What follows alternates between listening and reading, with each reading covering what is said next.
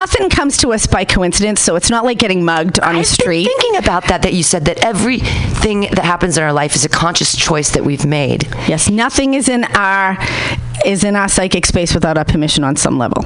I, and you said, "Oh, this is a very controversial thing," but it's, it's. I've been thinking about it all week. Like every choice, everything in my life that I can potentially complain about is something that I put there. It's there because I put it there. How is it to think about that? It was. It's weird. It's. Um, I don't usually do like. I do a lot of. Sp- I don't do like spiritual. I think a lot about religion and a lot about structure and philosophy in my in my like weekly life and my daily goings about. But this is different because it's not like in my head or rationalizing it. It's this different like the spiritual side of things is different than the rational side of things How is it different? uh, because it exists, but you can't explain it away with. Uh, so I- there's a there's a lack of you can't justify it. There's like a lack of justification. Maybe there's when it's something is ra- when something is in your brain and you're thinking it rationally. You're like I am thinking about this on a real level, and these you know And this A is why. B goes to C goes Right. to D. If then therefore that kind of like rational thought i think therefore i am but the spiritual side is very different So for me, the difference is the spiritual side is an experience. ah It's it's the I like to call it the non-rational. It's the felt experience. It's a being experience. It's um, it's our emotions. It's our relationality. It's our uh, how we move through the world rather than what we think about our relationships what Right, we right, think right, about how i- there's a different there's like always this over narrative going on but then the narrative is about the experience right it's the the narrative is the layer removed from the feeling itself Exactly. Exactly. So, right. spirituality, for me, the different, you know, I like in recovery circles. There's a um, one of my favorite lines is uh, religion is for people who are afraid to go to hell, and spiritual spirituality is for people who've already been there. ah that's great wow sure Yeah. Um, so spirit attachment, you know, when I I'm from Boston and um, we don't talk about stuff like that. And when I first heard this word, this whole idea. I was like, oh no, that's too weird. It was actually kind of scary. It felt scary for me. I thought like The Exorcist or like 666, The Omen, like all those Sure. things I grew up with, terrifying movies as a Sure. kid. Um, I Well, can't even- demonic possession. I mean, that's there's a there's a whole bunch of the Bible that talks about demonic possession, and it's like, really, really, there's something inside you that's not you, and it gets thrown out into a pile of pigs, and they all jump over a. Like, really, really. Well, so it's an interesting thing, though. If you think about, you know, I've been working with this uh, work, and, and, and, and I use this work a lot in spiritual psychology. It's called feeding your demons. Oh. And it's actually an ancient Buddhist practice. And we've done a little bit of it on the show, and, and, and it will happen again because it's one of my favorite practices. And um, Lama Tsultrim Allione, who's the modern Tibetan woman Lama in Colorado, who's re resurged this, revamped, made it modern, this ancient practice from the 11th century. Um, it was actually developed by a woman Lama in the 11th century. Anyway, I didn't it's know a that- very feminine practice. I didn't know that Dalai Lama could be a woman. Um, there are lamas and there's Dalai Lama. The Dalai Lama is the high lama. There's lower lamas. It's kind of like being the pope or being a priest. Oh, right. cool. So, you know, a lot of the guy, you know, Buddhism's not too much different than other religions. They don't really dig it when women are in power, but it happens. you know, it happened in Catholicism too over the history. Anyway, it's a very feminine practice, but it, it- you know, naming the things that cause us suffering as demons is an interesting way to look at them. Um, in the thing I like about this work is that um, we take the stuff that's non-rational we take the spiritual the experiential and we make it concrete. We live in a world of form. We're used to our rational mind likes to live in the world of form. Yeah. and it's part of the reason we have a lot of trouble with our feelings with relationships even with money. Like these are things that don't necessarily even money's really an idea more than a con you know if you think about it. Like the pieces of paper aren't worth anything. Right. things that, that don't actually have form we have a lot of trouble with. Sure. um, and so when we can give it a form, then we can really work with it. that, I mean, it's true. Even when we were trading, like back in the earliest findings in archaeological sites, you find like weird shells that they used as money. Like we, we create for some reason we we need to take our worth Mm-hmm. and our work and rather than it be itself like i raised this chicken you have this chicken i'm giving you the chicken and you're giving there's like a transaction but we can't live in our transactional world without like these I don't know, things and stuff to demarcate the transaction. Like, here is what I gave. Now you're giving me this. Oh, you don't have anything? Well, now you gave me these shells that have meaning that we all ascribe.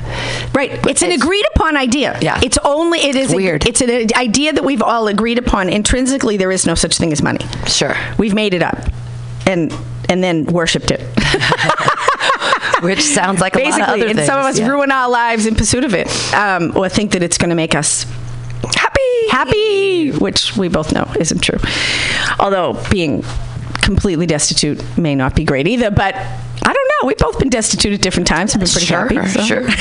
I would rather be physically or uh, financially destitute than emotionally destitute. That's way worse when you're just like at the the depths of. I'm know. with you, girl. Yeah, I'd I was talking rather- to the emotionally destitute last night, and it was a problem. It's hard. well, and I woke up with a problem for the emotionally destitute. once Yeah. once someone sort of and it, you can tell when the light goes out of their eyes and they kind of give up, like emotionally, and they just sort of like, I'm just gonna phone it in from No, now I had a deep money conversation with somebody last night who was really, really good with money, and I, but I was trying to talk about my feelings. He said, "I don't give a fuck about your feelings," and I was like, "Well, there we go. There, there, There we go. There's a figured different out. languages." But um, so. So the idea of demonic possession, of course, that's that's the extreme end. Right. Um, I work with demonic possession. We all are with Really? it all the time. Uh, so for me, if I see a homeless person who's out there on the street babbling Yeah. and like has sores on their body and they've peed themselves, like really. Is that that per- so? There's a different in shamanism. There's a way to understand that schizophrenia, multiple personality disorder, a lot of the really serious mental illnesses are actually, from a shamanic perspective, they're um, energetic attachment. Ooh. Yeah, it's a totally different, totally different way to understand mental illness. Even depression, even anxiety can be seen as energetic forms that attach themselves to the person. Sure. Um, and and so, you know, where does it move from being um, something that's negative into demonic? That that's an interesting. que- I, I think it's the level of suffering and the level of destruction. Right when you don't. I saw a guy without shoes yesterday walking across uh, Van Ness, and uh, it was a- you know when Mission crosses Van Ness is kind of an interesting corner. Interesting and corner, he had yeah. it isn't it? Yeah, it's a cross section of everything really Right. but And he- Goodwill's right there, so everybody can go hang yeah, out. Oh, it used to be the goodwill but now they're building it's not some, anymore? yeah they're building some monstrosity thing with many many um, apartments and condos together in the high rise yeah Oh my God, gone. where are all the homeless people going to get the? I have a friend who might even be listening right now Yeah. who used to go and collect stuff there in I, the morning. I I've always enjoyed. That is where this is such a sidebar, but this emerald ring that I found, I went to that Goodwill to shop for a uh, Halloween costume. I wanted to dress up as a 70s person, and I bought a purse. I bought a macrame purse, like an old weird thing. As Right. and I look in the side pocket. Stop. And there's this ring, and, ring? and it's real. It's a real emerald, and it was Oh real God. gold. And I was like, "Thank you, Goodwill." Like for like eight bucks? Less than it was like a two dollar purse or something Oh, ridiculous. my goodness. And I love this ring. That is Isn't that so weird? That is so cool. Yeah, I was like, eh, so look in the side pockets. Somebody donated their stuff and just didn't even know, or it was like some grandma or something. Right. You know. Gifts from the universe. Wow. Yeah. Yeah, that was nice. But yeah, so that, that, that corner, there was a man, he was walking across the street, and the bus had to kind of honk at him because he was taking too long across. And I was like, oh, this poor guy. And I looked at him, and he was like hobbly, and he had socks on, no shoes, and one of his socks was already like not a sock anymore. Right. And I just like saw that, and he had like the sores, he was very dirty, but he didn't have a backpack or anything. And I just thought, like, where's he coming from and where's he going? And what happened to the shoes? Like, Yeah. there's No. shoes. Why do we? I, I just felt really. I, but then th- your thing with demonic possession, like, hey, that kind of makes sense. Like, he's forgotten who he is or was because of, or do you forget it maybe? Well, I think it's interesting.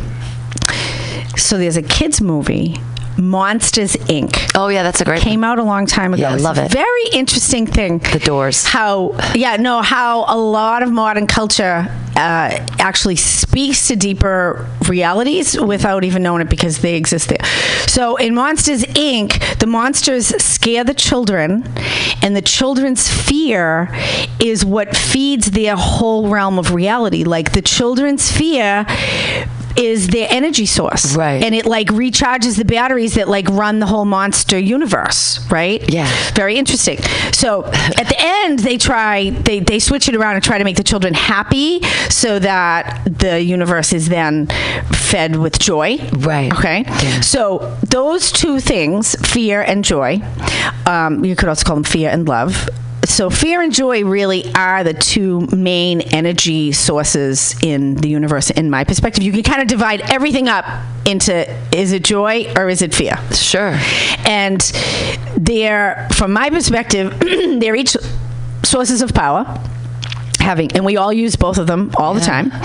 And um, but one is higher power that's constructive and helpful and nourishing and the other fear is lower power that's destructive and harmful and creates suffering and Wow. so those two ways are both ways we power ourselves. That's f- that's a different way to understand. They talk about that we live in a realm of duality. If you've ever heard that, Sure. like everything, you know, we have Yin black, and white, yang, y- yeah. right, Uh, right, sun and moon, and night and day, and man, Man and and woman, woman, and all yeah, that, right? So in um, that is one way to understand a spiritual reality is fear or love, fear or joy. Sure. And so, if we think about the way that we move ourselves through the world, um, we could divide almost all of our reactions, all of our feelings into one of those buckets. Wow. Okay, it's just a different. It, it's a. But oh, it's still, they both have power, and they might even both have equal power. They do. They could absolutely have, well, they could have equal power. However, the consequences of the behaviors that go with that or the consequences of that energy are different. Right. One is constructive and one is destructive. But some people have that destructive energy and they see it as constructive for themselves. So, like, because the power is so important that they maybe they don't see that they're causing suffering or harm because they're seduced by the power. Perhaps. Absolutely. Because that could be that might be a way to explain 45's errant behaviors. Absolutely. No, he believes in what he's doing. Right. He really does. Right. No, I, I mean, it's a, so, so excellent point. Through fear. So one of the things about fear is that, and we all have both, right? We all have joy, we all have fear. Hopefully, we have both. Um, is that fear is really what it what it evokes in us is the desire to protect ourselves. Ah. right? If we're afraid, we want to protect ourselves generally, or we collapse. I mean, there's different things that can happen, and so there's a way to understand um, or to look at the world as that so we have physical form things take physical form we can take actions but that as we move deeper into kind of the realms of um, rational thinking feeling um, that thoughts and feelings actually have a form too on the energetic plane. That now you might have had this experience did you ever think about somebody and then like you get an email Absolutely. Or Or, a call. from them, or a call. Yeah, Right. exactly. Right. Or you call. This is the craziest one that happened. I swear I called someone else's number.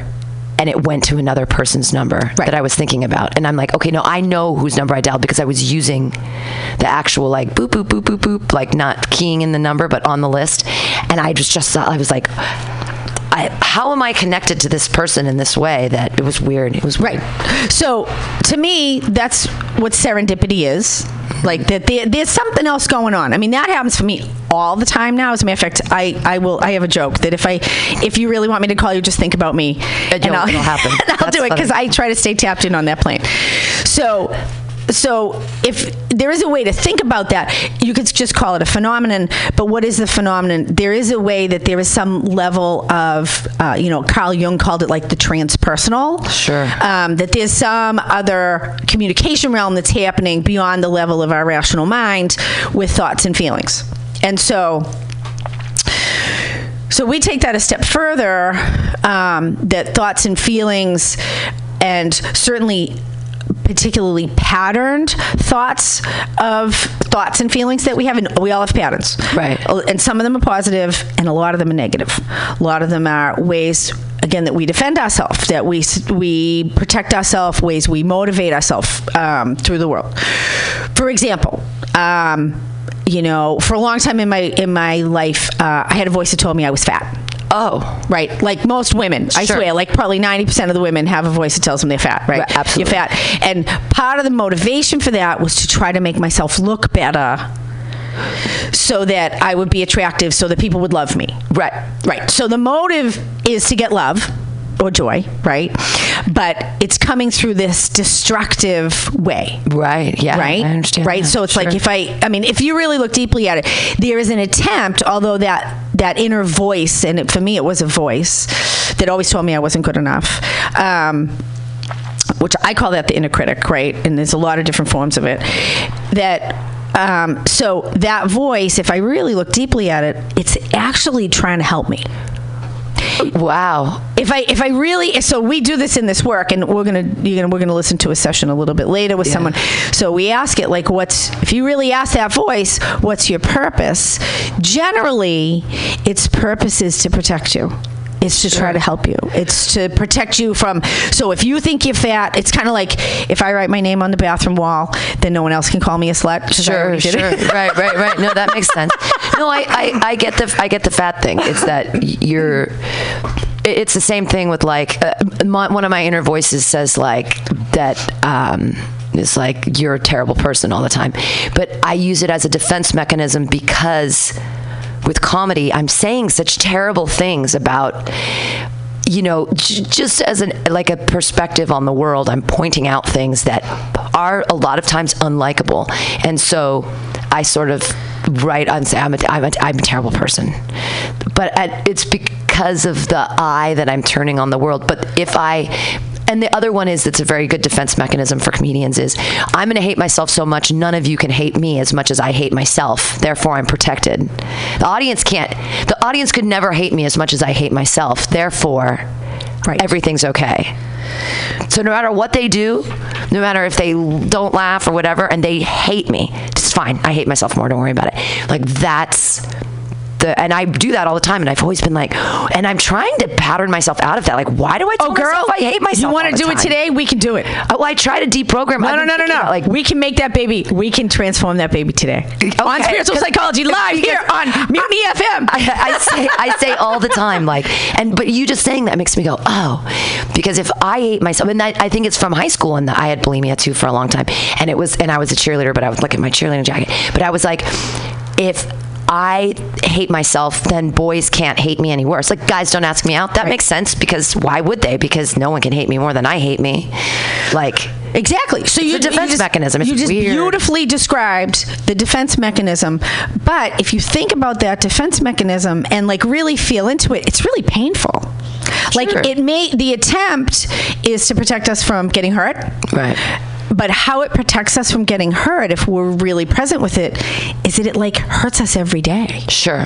it kind of hurts us every day. Like, I'm going to practice being rejected every day inside my own head. So, in case anyone else ever rejects me, I'm so used to it, it won't hurt. Right. That's that's that's exactly it. Right. Because you So- constantly. I mean, any kind of performance art, you're under constant scrutiny of the audience liking you or disliking you or appreciating or not appreciating your work. So. So, there's a way to understand, and if you're open to doing it, it's really Yeah, great work. sure. Um, the there's a way to understand that we act, that that's kind of like an energy construct. It's almost like an energetic parasite. It's like, I look at it like a piece of armor that at some point I felt vulnerable. I was either afraid of being hurt, or I was hurt, or, or I felt powerless, and I needed something to help me. Sure. And so I reached for whatever was there, and again, we can search. We can reach for joy, or we can reach for fear. And I re- and and the fear bucket just resonated with me, and this thing that's kind of this attached itself to me as a defensive structure. So when um, and the attempt is to help me. Right. Now, what happens is a lot. So a lot of times we take this stuff on as kids. Well, eh, but here's the problem.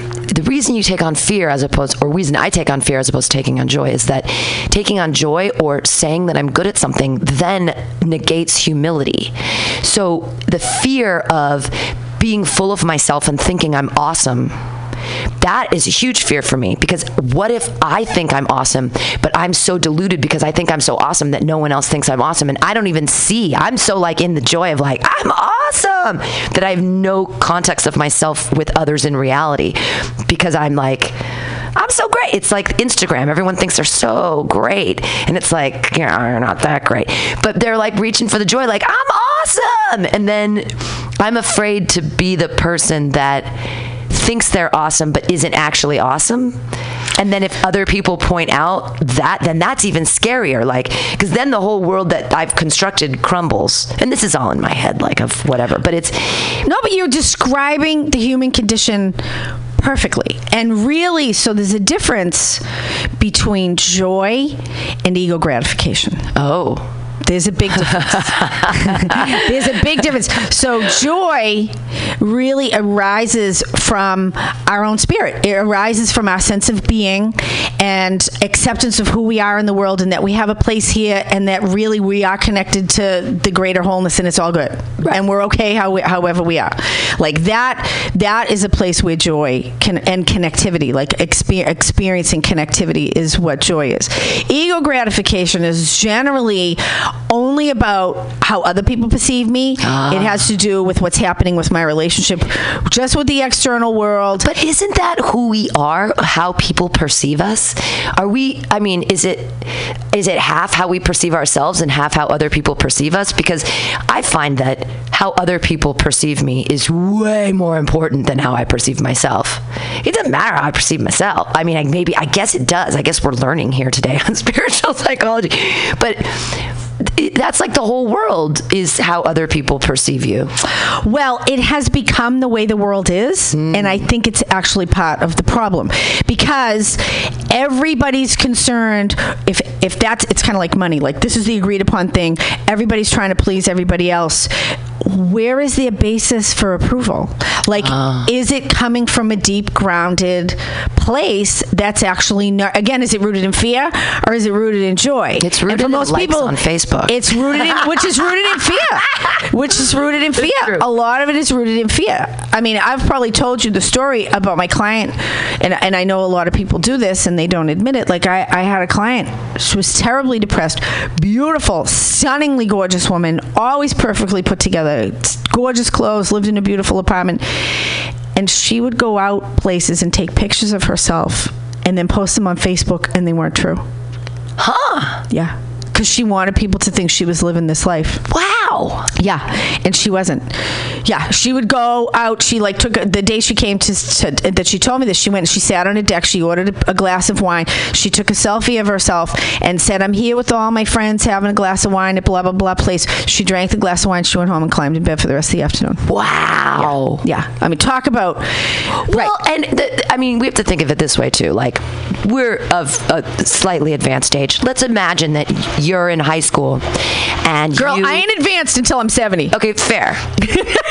but we're in that same like okay, let's let's pretend I mean I was around in the 80s too. Let's pretend it's it's 1985 and you take a bunch of pictures of yourself and things you like and you put them up on your wall and then you invite all of your friends over and you say, "Come over and touch the pictures that you like." Like that's an insane concept, right? Like think about it in the 80s or the 70s even like come over to my house i'm going to show you all these pictures on a wall and i want you to touch the pictures and say that you like those It is weird. and now we're like We do it all the time. it, constantly every day and like people live and die on like how many likes they get or on their instagram their hearts or whatever and it's like sometimes i feel like when we're in that internet realm it's all just I don't know. Is any of it real? Like the filters. I just learned about the filters. There are women who uh, they put the filters on their face so they look so pretty, and then they showed like this is what I look like without my Instagram filters. Oh, Right. uh, It's like then why are you taking pictures of yourself? I just I can't. I'm just trying to like.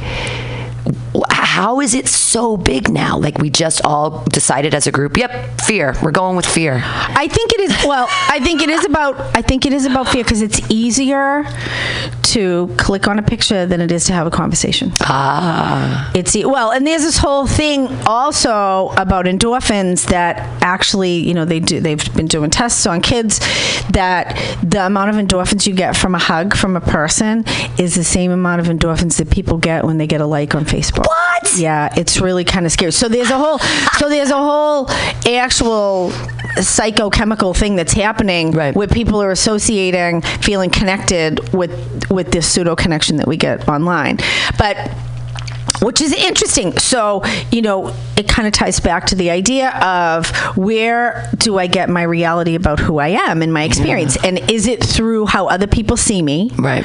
Or is it authentically through my own experience of myself and my own experience of the world? And I mean, most people do filter who they are and how they are through other people, but you know, if you really think deeply about that, that's kind of terrifying because most people are fucked up. Right. And most people don't and most people don't care about other people anyways. Well, so other people everybody's doing the same thing. Right. Right. Everybody's trying to impress everybody else with whatever is impressive within the particular social or cultural system that you're in. Sure. And I personally believe that we are creations, part of a larger creative force, and that our work here is to be us. Ah. Like, like I'm supposed to be me. I'm not supposed to be the me that Pam and Mike and George like. I'm supposed to be the me that I was created to be.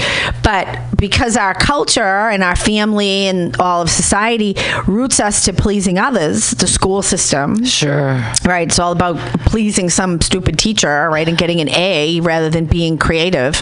Right. Um, so what happens, and you know, after I die, I have a lot of questions to ask those that figured out this system. But uh, you know, somewhere in early childhood, generally, whole parts and huge parts of who we authentically are get squish, get squished or put away Right. right? Because they're Sure. not acceptable. It's not okay. People don't like that. Girls Right. don't get dirty. Boys don't wear dresses. Whatever. Sure, whatever Whatever the thing is, yeah. to not be who you really are. So if I'm not who I really am, who am I? Right. Some Yeah. Facebook facsimile that I think you're gonna like. And and what happens to the real my soul? Sure.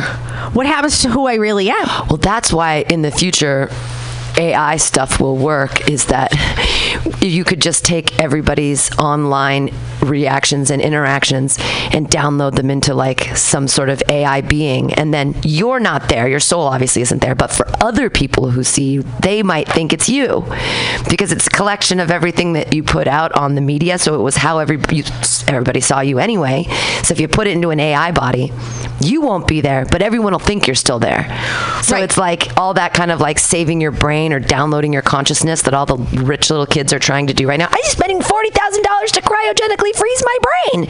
Like, great. but when they put that into this AI body, I don't think it's going to be the person. It's going to be all of the collection of their experiences, but it's not them.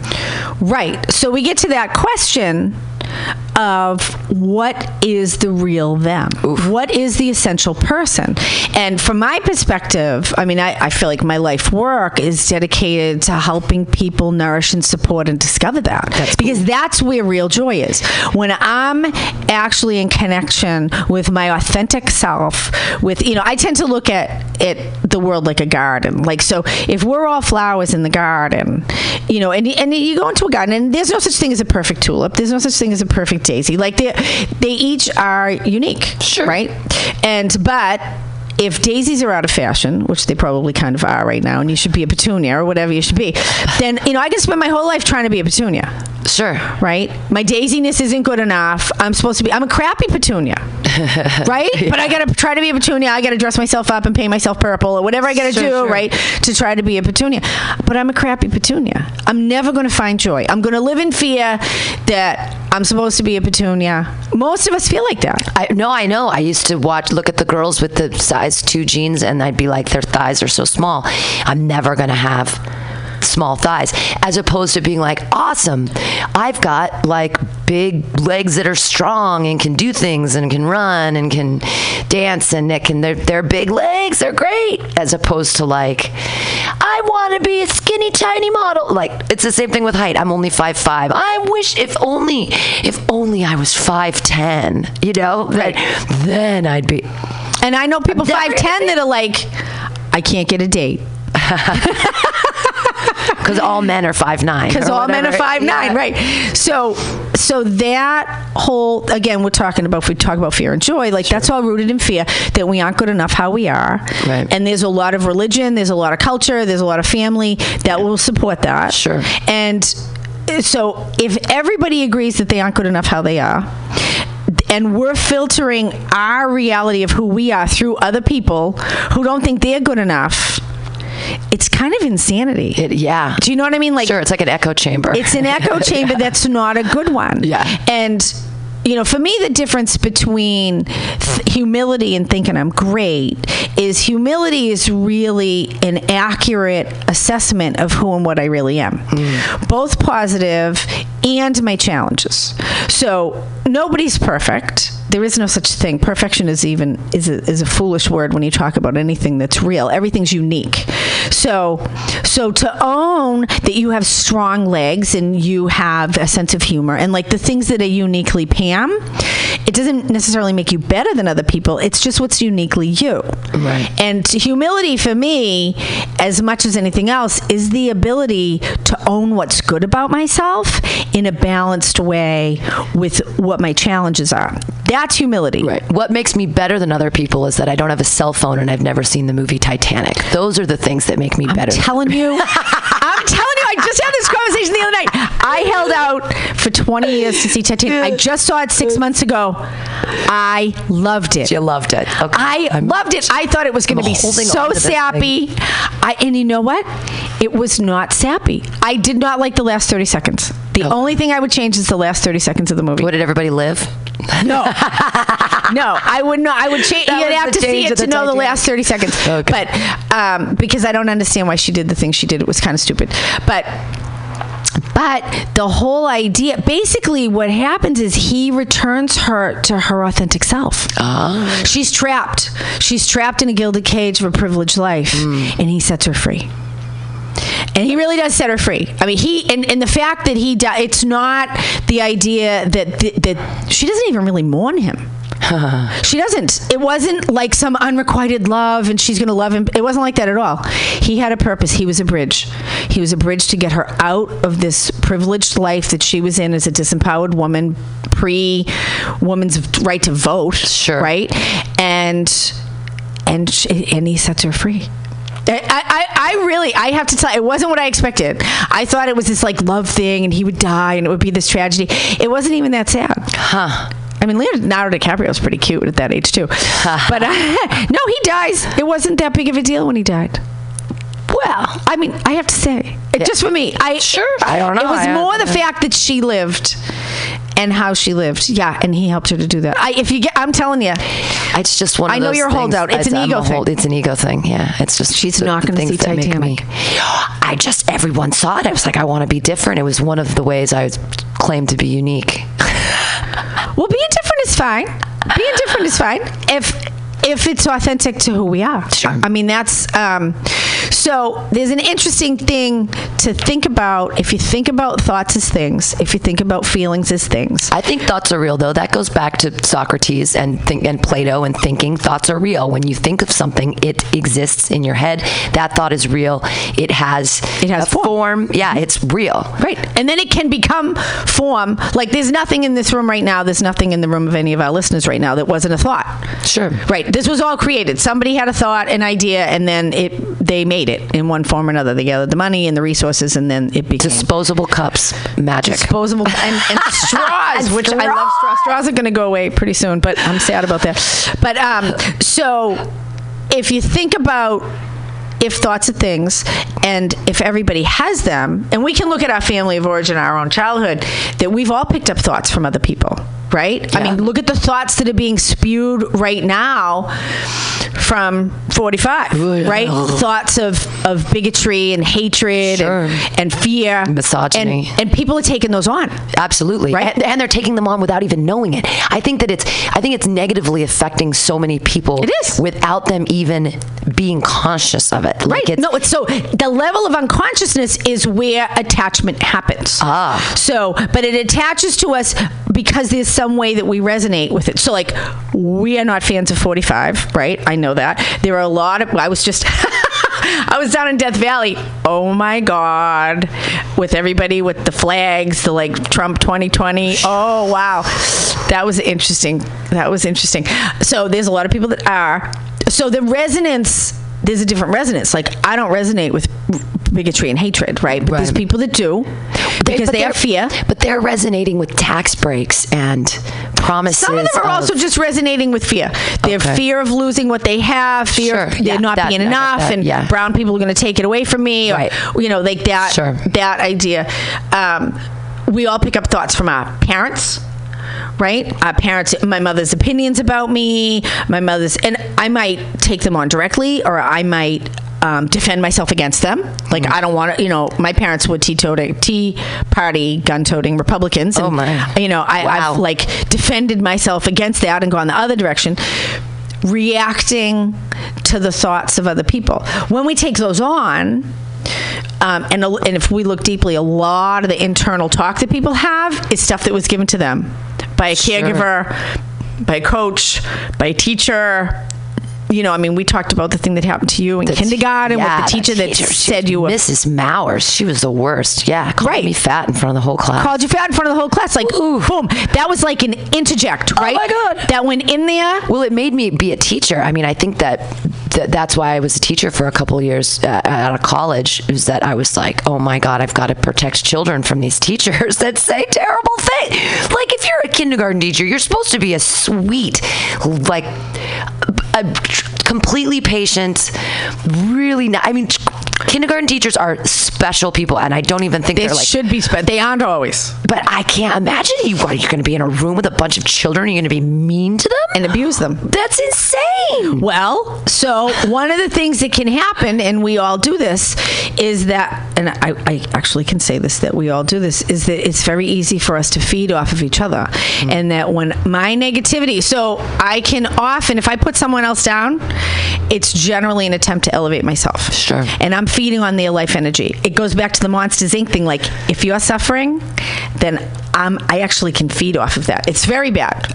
I think that you should tell your daughter to write that as a thesis project for ah, college or something. It's a great, it's a really great concept of taking Monsters Inc. and like using it as a as a structure to see our own lives. That's amazing. Like it's, well, really it's deep. it, there's a lot of reality to it when we great. when we look at what's happening on a spiritual on an energetic level taking well the good news about it for me is that we take these things pardon me and when they have form, then we are no longer disempowered by them. We're no longer victimized by them. We can actually do something about it. Ah. Which is, I'm all about let's do something about this. Sure. Right. So, what can we do to make this better? Like Right. that, just like yourself, you're a justice person. That's part of your authentic self. So, you know, your kindergarten teacher said a terrible thing. It had an impact on you, but you turned it into how can I not do this to other people, or how can I, Yeah. be a better person and Right. have this not happen with other kids. There's a lot I of just- different ways I it can tell, go. I tell little girls always, even when they're two or three or young, I always compliment them on their uh, cleverness or their word usage or their big sentences or like, what a good speaker you are before I tell them how pretty they are. Oh my God, why does every single, like, whenever anybody sees a child, the first thing they say is, oh, you're so beautiful. You're so pretty. It's like, don't tell little girls they're pretty. Stop it. Right, like, right. Because we're, we're very, but that's part of the. It starts the attachment to what other people think and how other people see us right away. Which I mean, it is part of being social beings that we interact and and we have influence on each other. But when those when those influences become they outweigh their useful social purpose. Yeah. So you know, someone says something to you, and then you have it in your head for the rest of your life. Right? Yeah. And, and it's a harmful thing, that's energetic interference. Yeah. So, and a lot of people think, well, that's just in there. There's nothing I can do about it. Like, you know, my kindergarten teacher told me I'm fat. That could wreck you for the rest of your life. That could be in there. It actually is like she installed this thing and it stayed there. So, She uploaded a program, and the program needs an update. and I'm going to tell you the program can be updated, that can be extracted. We can get really that those interjects, those inserts, we can get used to them. We can orient ourselves around them. They can be ways we mo- like. I I started with the idea of like I'm fat. Right. I mean, for me, that came from my first boyfriend who told me I had a fat ass when I was 13 years old. Oh my God. And I really wanted to impress him, and so I started to make myself throw up. Wow, and then yeah. the whole thing for me became. I need to be skinny so people will love me. Right. Yeah. Right. No, because. There's a belief that only how other people see me make me lovable. Right. And I'm I don't have intrinsic worth as a person because I'm not connected with my authentic self and my joy. Right. And no one will listen to me unless I'm skinny and pretty because no one listens to fat people. We're terrible to fat people. We're terrible. I don't know if it's all over the world or if it's just the United States, but I mean, it's, we're not nice. our, all of our, like, we, we, have this slovenly like we when we think about like people who are i don't know i just i feel i feel bad but it's part of my programming too that like fatness is somehow the worst evil of all somehow i don't know if that's because i grew up so wealthy or because everyone has diet food or, or I, I don't understand why but It's a it's a strange it's a strange thing. we're in you know the 1800s if you were fat that meant you were rich Right. like you, if you were there to be like wow you're fat Right? No, you look at all Awesome. the paintings. Right? No, Wow. it was good. It meant it meant that you, Then you had, had money. prosperity in your life. Right? Enough money to eat. so so let's do a piece of work. Let's do a piece of work on Pam. So what's that voice in your head that makes your life miserable? it just tells me that I'm um, that I, I hate myself. I say it all the time. I'm like, I hate you. I hate myself. Okay. So if you come into your body, just take a minute, take a deep breath. Notice where your feet are and your hands are and your head is, and um, see if you can. Do you actually hear it? Oh, all the time. Yeah, Okay. absolutely. So see if you I actually say it out loud sometimes, like on the bus or whatever. I'll be like, oh, I hate myself. Okay. So I had I, I used to have that voice. I'm gonna tell you I haven't I don't have that voice anymore. That's nice. So we're gonna get rid of this voice for you too. So see if you can notice where that voice lives. Is it more on the right? Is it more on the left? If if you were gonna try to like listen, where do you hear it? I would say the right right side. okay. And is it all over the whole right side, or just more like towards your temple or toward the back? Uh, probably like the whole kind of side of my head. Okay. And then it talks to the other part. But I mean, usually it makes my voice go. Say it out loud. What's the part it's talking to? Uh, it's talking to the part of me that's embarrassed about something that I did or didn't do, or that I accomplished, but maybe I did it wrong, or I think maybe that I offended somebody, or maybe sometimes I say some really fucked up shit on stage, and I'll be like, "Oh my God, was I? Did I really say that in front of people? I hate myself." Like I'll, I'll. It's like the, it's the judgment of some actions that I've that I'm I'm trying to like circle back and look at my day and then I'm like, "Oh no." It sounds like it's a way you're trying to emotionally regulate yourself when you're unsure Sure. or you take a risk.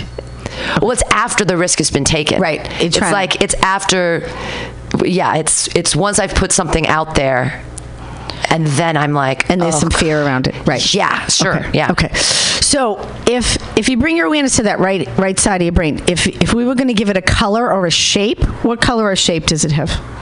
oh, I'm gonna say yellow, uh, yellowish green, Mm-hmm. and it's like um, like I'm gonna go with like a mucusy, snotty sort of covering, like the kind of stuff where you try to wipe it off, but it kind of gets all over the. It's like it's like I didn't know that I just crapped an oil painting kind of thing. Like Right. I'm trying to wipe this off. It's and it's not poo per se, but it's more like slimy goo that like it's now it's like it's like oh now it's on my fingers and it's like I can't ah you try to get the wipies and you just can't even remove it and it's still there like a little sludgy Okay. It's mucusy yucky So we're gonna we're gonna ask it a couple of questions. So, as a matter of fact, let's see. If you could move that energy out of your body and it could personify itself, this kind of green, slimy thing that's on the right, if you, if you could personify it in front of you with limbs and a head and a face, what size would it be? Oh, little, like maybe the size of like a a dill pickle. Okay. Uh, but you kind of like a dill pickle, like kind of bumpy and green and sort of slimy and. What's its personality like? Uh, eh, I think it's kind of a dick. It's like a. Is it a dick? Yeah, it's like. It's, It's like. the size of a green dick. It's the size of a green dick. And it's like living in my. It's living in the left side of my head. It's a No, little but it's- cock with a bad attitude. It's like, it's like you're so fucking dumb, Pam. Why did you do that? Um, Okay. Yeah, and it's like it's all like, and it's got like little, you know, like little weird spindly arm things, and it's like has little fingers. It's like you're a big dummy, like pointing at me. How does it feel about you? Um, you know, I th- that's the thing. I think it's conflicted because like it wants to be, it wants to be out in the public. It wants to be like, look at me, I'm like pickle dick. I'm like, but it's uh, not. It- But it's it's like that. It can't be. It wants to be the center of attention. Right. But it's it's pretty gross. You don't want to. You don't want to, you know, have a slimy. Show everybody your slimy pickle. So, so um, I love you. Pam. So, how does it feel about you? If this is something you have a relationship with, how does it feel about Pam? If he feels I'm dumb, that I always say the wrong thing, and it's trying to tell me, like, stop doing that dumb shit. But th- the other thing is that, like, and it, it yells at me a lot about, like, uh, one of its little diatribes is like, you're not even drunk right now, and you're still doing stupid shit. Like, it, it tells me, like, that.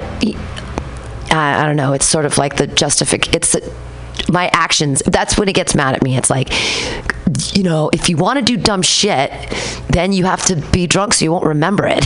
like, don't. Otherwise, I'm here and I'm going to tell you you did dumb shit. So.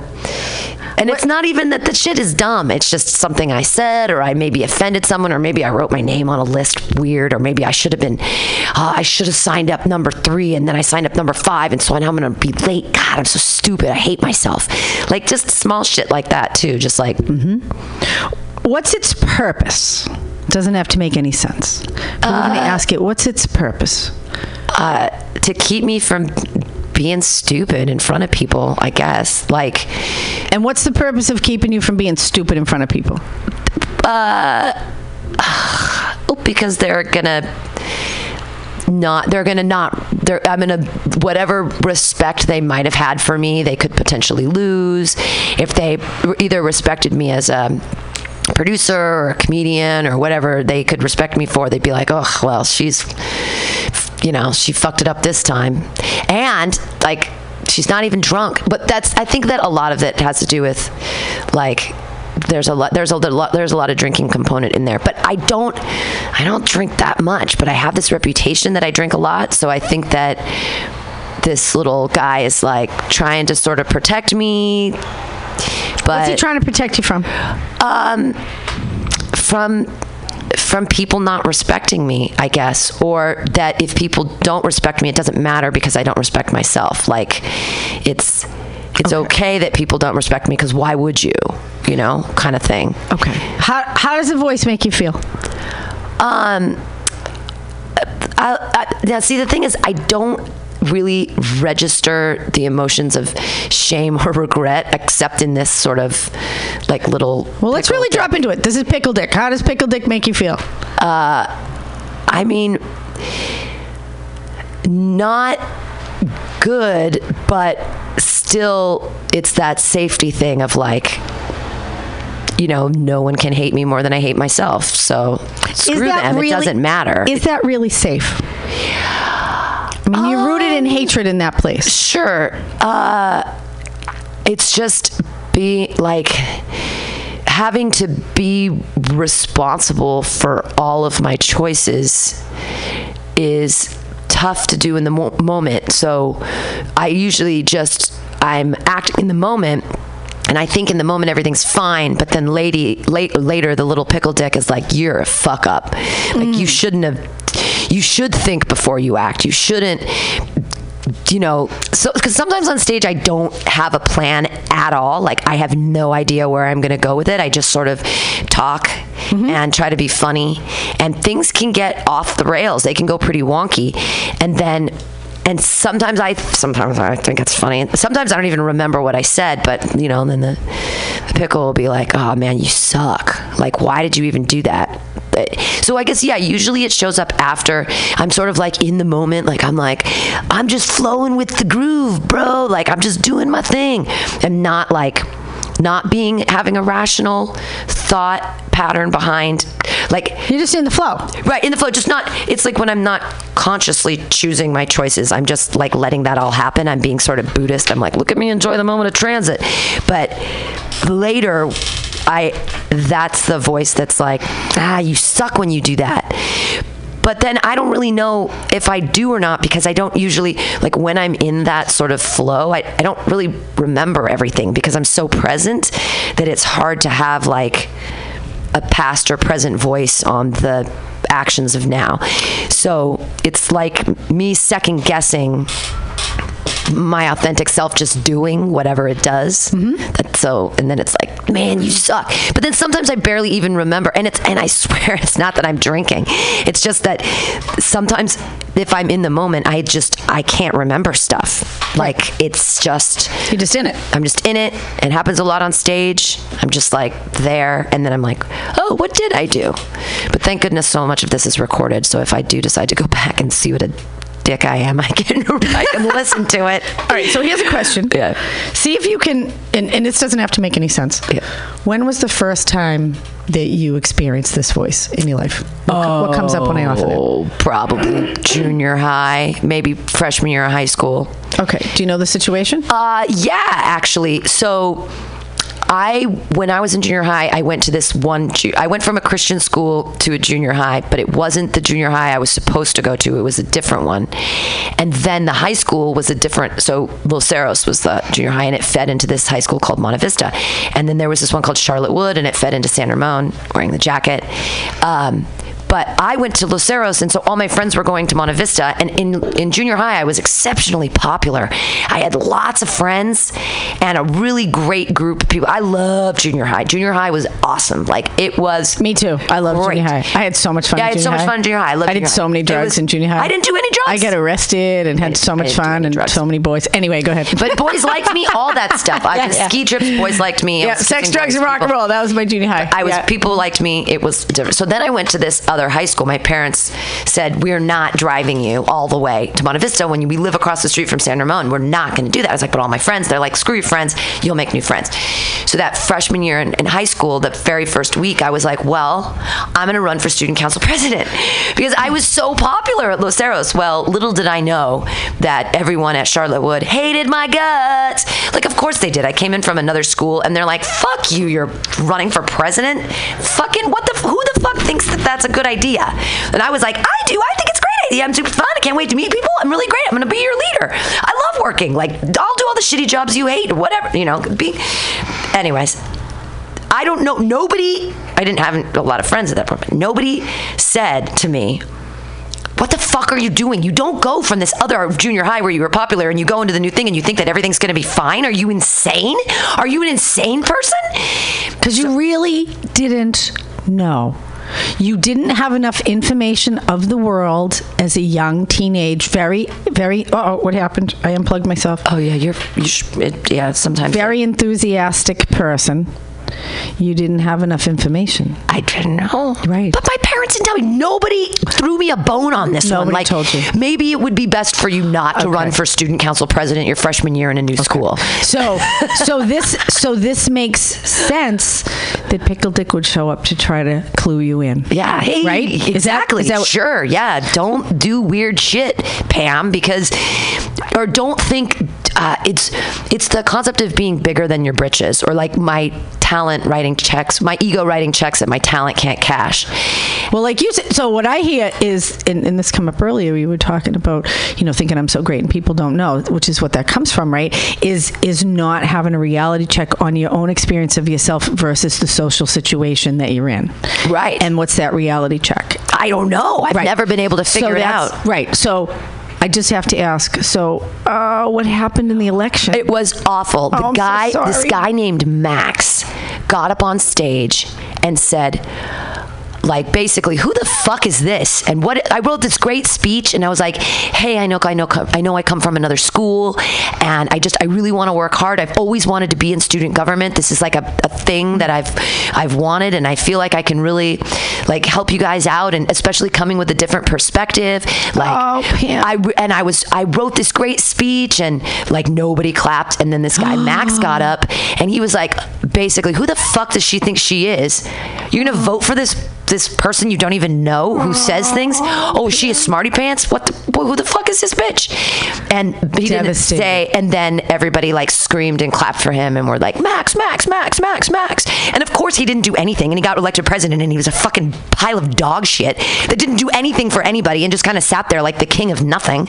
I mean, I should have run for treasurer or secretary Right, or but you didn't know. I didn't know. okay. So hold on a second. Yeah. So That Max guy was a dick. Okay.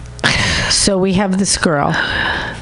So if you think about that girl and when the pickle dick comes to her, where is she when when she first hears this voice? Uh, I mean, it was probably like stage, Yeah, is she- probably. I remember the way that stage looked too. Like it was, it was where also we, it was like where the dances were. This stupid auditorium, this big. It's where we played basketball. Okay. Yeah. So it feels like after those speeches, she's just. I feel so bad for that girl.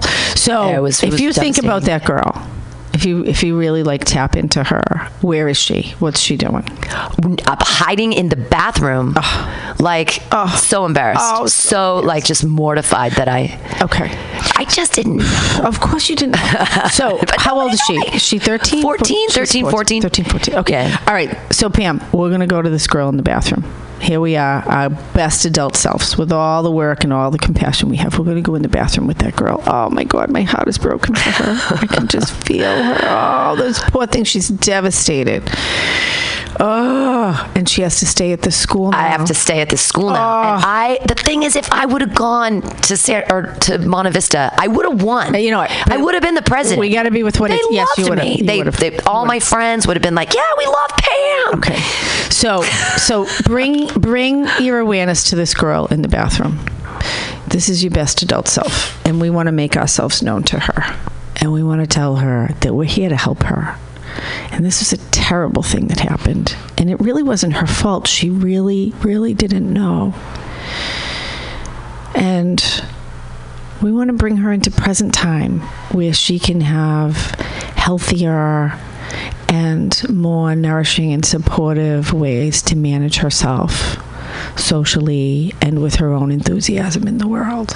Yeah. How do you feel about that girl? Well, I, you know, I thought she was, I thought she was pretty together. I mean, She is in a she lot of was ways. pretty together, but it's just unfortunate that, like, the relationship to reality was so skewed. Like, She didn't know. She did but not nobody- have the information. But I think that maybe even if people told me, I wouldn't have been able to hear it then Okay. because She might not have. I- she might not have been able to hear was- it. Okay, so that's was- that's okay. I mean, we all have our deficits. She's, but it's it really feels to me like it's rooted in enthusiasm and joy of living and wanting to use all. She's got all this life energy. I can feel she's like super enthusiastic, and her balloon just got totally smashed. I also thought though that it would be a good way to meet people. Right. Like I thought, oh, student council, it's a good way to meet people. Even running, that's they could get to know who I am. They could see like I haven't ever met any of these people before. I'm not part of this school. I have a lot to offer. It was like, look, here's me, here's what I do. And they were like, fuck you. right. So Coming from me- another school and from the Richie Pants school. Right. So it was like Okay, so this girl is going to watch what we're going to do now. I want her. She's going to watch what. Does she know that you're her adult self? If you, if you Sure. Okay. Yeah, good. I think All I'm right, good. wearing the jacket. You got the jacket on. Okay. so, So we're gonna just know that she's watching what happens. So it makes a lot of sense how this got taken on, right? Does that make a lot of sense? Yeah, how this got absolutely. Like that's pretty Well. I wish that, the, and this is another problem. I have a lot of anger issues. I mean, I wanted to smack that guy Max in the face. Like he basically did that to me in front of people. He just demeaned me and made it obvious that I was not cool Right. in front of everyone. Terrible. And and he totally I, disempowered you. and I got no opportunity to kick him in the balls. Like, Right. And if I did, then I'd be known as the crazy person that kicks people in the balls. Right. Which I sort of had, uh, but that was a reputation I already overcame. So I didn't, I didn't, not the ball kicking, I did throw a brick through a window. I threw a brick through a window when I was in second, third grade. And I, everyone was scared of me. and it Anarchy! worked. It was, it was good. But I didn't get to like, I mean, this is the funny thing is I actually saw that guy as an adult here after I moved to the city. I was in my early 30s. I was I'd just gotten into graduate school. I was probably 33 years old, maybe 34. And funny enough, I was wearing this jacket. And it was this guy Max and Todd Benatar and Randy Winn of all people who's a baseball player who went to high school with me. Right. And I saw them on the corner of 19th and Folsom and I was out in front of the bar I hung out at a lot, the Homestead, and they saw me and they were like Pam Benjamin. And I was like, Todd Benatar, Max the asshole, and Randy Winn. Nice to see you. Congratulations on being a famous baseball player. And I talked to them, and some people came out, and I introduced them as like, these are guys I went to high school with.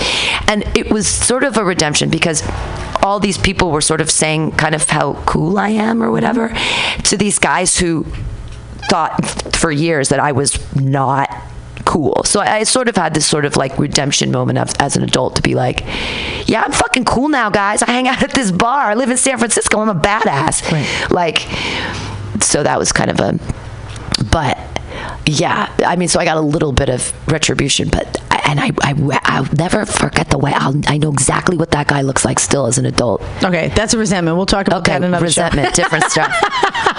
he Okay. deserves it though. Okay. So we're gonna go back to the pickle. Little- yeah, So we pickle. go back to the pickle. So the pickle's here, and and we can really understand now what the pickle's purpose is, right? The purpose of the pickle is to protect you from not understanding what reality is. from not understanding what reality is, right? Trying to clean it up, trying trying to help you out, but it does it in this really negative kind of shaming, blaming, yeah. guilt post post uh, post production way that's not super helpful.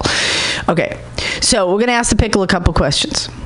So the first question is, what if we're gonna ask the pickle this question? What do you want? Uh, What does the, pickle want? It doesn't have to make any sense. Yeah, the the the pickle wants me to not have a false sense of bravado. Okay. The pickle doesn't the pickle doesn't want me to embarrass myself by thinking that I'm more than I am. Okay. Okay. So the pickle doesn't want you to embarrass yourself by thinking you're more than you are. What does the pickle need for itself? What is the pickle's deepest need? If it has its own agenda, what does the pickle really, really need? Its deepest need? Uh, If it was going to be fulfilled. it wants people to think that it's that it, it's uh, no because it negates all the good decisions or it just says that the any decision is bad that's the thing it doesn't matter if it was a good or bad choice it's just like all your That's choices are wrong the What pickle thinks all my choices are wrong no matter what the choices are so This isn't a thought. what does the pickle pickle- need? What's its motivation? What's its what's it looking for for itself? the pickle needs me to feel bad about my choices it, it makes the What does it get out of that? uh, the knowledge that it's doing something that it's helping me Okay. even though it's But it kind of feeds off that negativity, right? Definitely, Okay, yeah. so that's its food. it never it, the, the pickle never says like you did a good job like Right. yes you not thinking and making choices in the in an a conscious but not subconscious but not unconscious like i'm there but just not a, like a Super in a non-planned Yeah. sort of execution way when i'm just being it doesn't like that all the choices when i'm Right. being Well, you just said wrong It, it it it likes it when I'm when I'm feeling bad. Right. Okay. So that is the mark of negative energy interference that it feeds on suffering. We get back to the Monsters Inc. thing, Sure. right? It fe- Yeah. Can you see that? Yes. Like it Yeah. actually generates the food that makes it feel good. And when you're good, it what ha- if you're great, What happens to pickle? It, it tells me that I suck. It tells me if I'm doing great, it tells me don't that you are too big for your britches now. It says even if things are great, it goes you're not great. Don't do that. Don't think that you're don't think that you did well. Like, I mean, it was hard last week. I mean, I was pretty in Arkansas. Everyone thought I was pretty, and I came back home, and I and then I got I got knocked down last Thursday, and the pickle was like, see, see, you get all excited about stuff, and you think things are good, and guess what? Mm-mm. Okay, so if we get back to this idea of fear and joy, so it doesn't want you in the joy box. No, no, Right? No. It doesn't want you in. And I'm going to tell you, joy is a tremendous source of power. Joy is a tremendous source of power that has only productive and constructive consequences. I'm just I'm just going to tell you that, right. right? And and so and if you're in joy, then pickle gets no food, right? Yeah. Okay. Okay. So just to notice that that's a hallmark of a negative energy is that it creates negativity and that's its purpose, under the guise of being protective. Um, so so the question again is so if pickle needs suffering what does pickle really need under the suffering what does pickle really really need if pickle was going to come to its own It, well, pickle wants me to pickle wants me to not do anything. It wants me to like stay at home in the safety of my house with my cat and my wonderful boyfriend and be like, this is enough. You don't. Why do you think that you need stage time? Why do you think that you need all this performance? Why do you think that you need so pickle just needs more suffering pick? Yeah, pickle wants more suffering but what is what does pickle get out of the suffering does pickle Uh, just need a place to live and something to do but he thinks he's helping me. I think that Pickle feeds off suffering, but he's also like, just stop doing things because then you won't do embarrassing shit. Like if you do nothing, then nothing will be embarrassing or weird. so he's actually pushing you to anti-life because Sure. to do less To do less. Ra- he's he's pushing you to devolve Sure. rather than evolve. Again, a hallmark of of negative energy. Right. Okay. So again, the question. So I'm going to ask you to do a funny thing. Yeah. I'm going to ask you.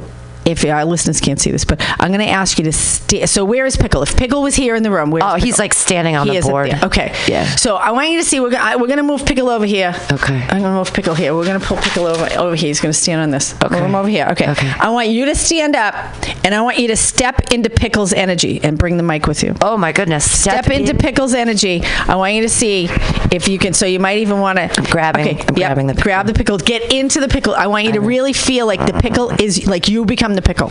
Okay. How does it feel to be the pickle energy? What is it like if you pickle? You might even want to take on the shape of a pickle. Oh, What is it like to be pickle energy? it's like uh, it's like I'm my own mom, sort of telling like disappointment. It's a constant disappointment. Pickle's never happy with my choices. He's always disappointed. No matter what choice I make, the pickle says, That is the wrong choice. Why would you do that? You're so stupid. Like, why would you choose that? Why would you, you know, and then why look look at you. Okay, Sitting so- on the bus, like you're on the you're on the bus now. What you, you can't afford a car? What's wrong with you? So this resonates with with with mom energy. So you were Sure. even more ripe to pick this up. Yeah. Right. Okay. So the question is, if you're pickle, what is your deepest need that would bring you into peace and joy? What does pickle need? If you so if you were going to finish this What's the opposite of disappointment, though? That's like fulfillment. fulfillment. Uh, it's, I just think Pickle really likes it when I'm disappointed with myself. Yes, it does. But if like- we get like so pickle needs it. to be vulnerable. if you were going to finish this sentence, what I really need is if you were pickle. Finish that sentence. What I really need. What I really need. oh, That's that's that's that's so hard. What is he? What is he? Real, what what is does it? pickle really need? Uh, Most vulnerable need to uh, to be a pre, to be respected. to be respected. To be pickle respected. really needs to be respected. Yeah. Okay. Awesome. So step out of that. And oh, wait, there's one more question. Oh, pickle. How will pickle feel if he's respected? Pickle Well, was respected. How would pickle feel? That's so hard because uh, the pickle doesn't necessarily know what that feeling is like, and We're going to imagine if Pickle if Pickle really was respected, Pickle would feel. I would feel. I, I would feel. I mean, I would try to feel joy about it, but it's like it, the thing that's so hard is that thinking, thinking that it's like it's that it's that opposite of humility. It's like if I embrace fulfillment, then I'm then I lose concept of reality again because Okay, so that's the fear. Right, the that's fe- the fear. right. Okay, but if but if what we're talking again, we're talking not an ego fulfillment. We're talking about actually soul level fulfillment, which is different. Which isn't about ego gratification. It's not about pride. We don't have to be afraid of it. It's this is the joy basket that most of us don't even get to step into. Right. Okay. So. So how would Pickle feel? We imagine how Pickle would feel if there was respect. I mean, uh, the thing is, I don't think that Pickle would even know how to deal with Doesn't have to know. Okay. emotion because it's. So you or- said joy. You said joy. Joy. We'll just leave it Okay, at that. we'll with okay. joy. So now, I wonder if you can sense or imagine that your body dissolves, and we're gonna offer, and the body becomes a nectar or an elixir that is the quality of joy and respect. That's exactly what pickle really needs. Hmm. So you're gonna, your body's gonna dissolve.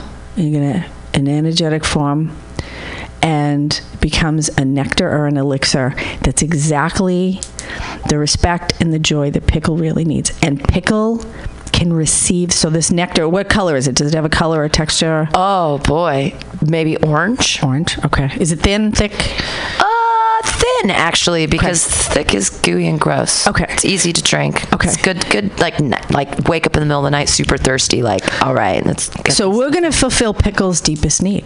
And so Pickle can take up this nectar of joy and respect, whether he absorbs it through the uh, covering of his body, whether he drinks it, eats it, it pours over him, he soaks in it like brine. Like what happens? how does how does Pickle receive what he really needs? Well, I, I think it's going to be have to be a submersion thing, like because I don't think the pickle's going to drink willingly of the joy. So let's submerge. So we're going to submerge Pickle Yeah. in In the jar. respect. yeah, and joy. And there's an unlimited supply. ooh, And he can receive to his complete satisfaction. Really allowing himself to receive exactly what he authentically needs. Submersed in joy and respect. An infinite supply being able to receive till he's completely satisfied, satiated, and just track what happens to Pickle as he receives that which he authentically needs respect and joy. And what happens to Pickle? What do you notice? Uh, well, he's uh, sort of uh, become the the vessel that was soaked in is now like it's now he's not like a little like trapped inside of it, but sort of becomes the outside of it uh, in a in a shape that isn't so like bumpy and gross. Uh, And so, yeah, like sort of like plumping up, and so overtakes the jar. So like now he's like a little like uh, he's like a little jigglypuff, kind of like a little Pokemon guy that's like kind of squishy and like oh things are okay. okay, so we're to continue to feed, continue even even if it, it until this complete satisfaction, as much respect and joy as can be taken in, to his complete satisfaction. So it may change form. He may actually be drinking or eating now. The the the dunk tank may get bigger, or- so that so that there's really we really want to fill this need completely. He's like a blimp now though. He's so big. He's That's like fine. I can't. uh, There's can I can I keep drinking? I can't. Yes, he leave." can. He can continue. There's an infinite supply of respect and joy. And so, what? Let's just keep track. What happens? Yeah, he's like in the sky now. He's all big. He's like a blimp. He's like, this is crazy. Look at the view. Kind And so, And he, is he continuing? Does he need more? Because there's plenty. There's plenty. He can continue. There is an infinite supply. Well, I think that he's going to cut himself off because he doesn't want to become like this huge, like spaceship size. He can Vehicle, become spaceship size if he wants. He can. Let's just keep track of it as much as he needs. There's an infinite supply of respect and joy. We're tapping into the principles. We're tapping into a field of energy that has an infinite supply of respect and joy. There is no limit to respect and joy, and he is tapped into it. in Yeah, feet. he's like, this is this still. I can still suck off this. This is crazy. so he can. He's like doesn't keep- even believe that He the- can. Yeah. An infinite supply, infinite, to his complete satisfaction. So what's happening? Just tell us what's happening now. Uh, it's uh, he's in the sky, kind of like a big balloon tether sort of thing, where I'm like kind of hold on I'm like, no, dude, that's cool. I won't let you go. You're not going to fly away. It's fine. And so let me know when he's satisfied. When he has. I think I think he's pretty good. Okay. So the question is is is he an ally or a helper for you or is this an energy that you no longer need that now has been healed that can move on to the place of its own next evolution? I, I mean, I wouldn't. I mean, why can I let go of the string and You have can. it float away? That's. I, I mean, oof, Okay. that's like that's like a big that's like a big thing to say. So you want to ask him, are you my helper now or do you need to move on to the next place for yourself? Yeah, I don't. I don't think that he's been very helpful. Okay. So, is there anything you want to say to him before you let him go? Ah, hey dude don't don't mess with other people don't fly up there in space and and uh, mess with anybody else it's uh Well, he's different now, though, right? i sure yeah well it's completely different shape and and uh How's he feeling? pretty good like um like that he can figure out sort of a motor and go in a direction Hmm. uh so but not definitely not weighing me down anymore mm-hmm. Okay. So, do you want to let go of the string? sure Okay, so let it go. Let's track him as he moves to the place of its own next evolution. Yeah, he's got a little motor. He's like putting along in the sky, like, bye, later. Okay. And so now we want to ask for an ally or a helper to appear to replace him. Oh. that's helpful and constructive and nourishing and supportive that can help you move through the world socially and support your own highest good in this humble perspective of knowing what reality is. Oh. So, what appears? Oh, well, I certainly like cat, cats a lot. So that's kind of like an image that Okay. works with And me. what color cat? Uh, like an orange stripy cat. And what's Orange Stripey Cat's personality like? Oh, he's a he's a nice guy. He's uh like big and fluffy and chill and just like nice kitty. Did he have a gender? Uh, I, I like boy cats better than girl tomcat? cats. Girl cats are a little catty. And so, um, and how will he help you? Um, I think uh, his big fuzziness uh, will help me by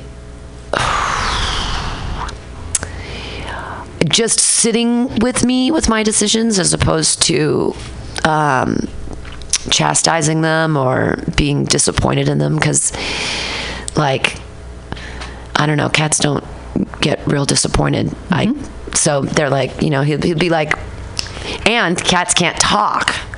So, so I think they'll be, uh, be a much more um, like life affirming, just being there kind Just of being. thing. Cats are good at just to- being. right? As opposed to telling me that my um, decisions suck Right. but saying like that was a decision. How Or the cat way to do it. how will cat protect you? Um, uh, by I don't know, giving me something to focus on that's not within myself and mean, like as uh, uh, giving me something to focus on outside of myself, uh, rather than like internally destroying or being disappointed in, in decisions or choices I've made. Right. Cats don't eat their own Right. tail. Right. Right. Well, they do when they're kittens, but they don't actually eat it. They just chase it. They chase it. chase it. Right. Sure. Okay. And can cat make a vow or a promise to you? Sure. What would that be? uh, I'm not gonna let you say bad shit about yourself mm. because you feed me and you're nice, mm-hmm. mm-hmm. and, and it's okay. You don't have to judge. You don't have to judge yourself so harshly. Right. How does cat feel about you? Oh, cat loves me. Mm. Cat's nice. Mm-hmm. How do you feel about cat? Oh, I love cat. Awesome. Awesome. And how can you connect with cat? How can you connect with this energy when you need it? Um, I think it would be like an internal, like just sitting and thinking and like, not like physically petting, but sort of in my head, like being like, all right, you know, th- there you you made a decision that you might not be super happy with but you don't have to shame yourself. We can look at what happened in the moment and see like you know what is it did i really make did i really do something dumb maybe it wasn't so bad or th- I- you know what? No one was really watching. No one was paying attention. I think that's another thing that cat can let me in on is like Perspective. right like- perspective. Mm-hmm. That not everybody's paying attention all the time i don't and of course they're not. Who would be paying attention to me all the time? That's insane. Well, It's interesting because cats are- cats do pay attention. Cats notice all kinds of stuff. Mm. They notice detail stuff too. So does that is that one of cat's attributes? The sure kind of noticing. yeah definitely Okay. So cat actually has more eyes than you do, like to be able to really notice all the details and be able to share those with you. Yeah. To give you that perspective. Awesome. Okay. So I wonder if you can imagine that cat is pouring his energy into you. It might come out of his eyes or his throat or his heart or his paws or the top of his head, and that you can receive that energy of awareness and love and balanced perspective and that chill, just being present, and really receiving that into your body.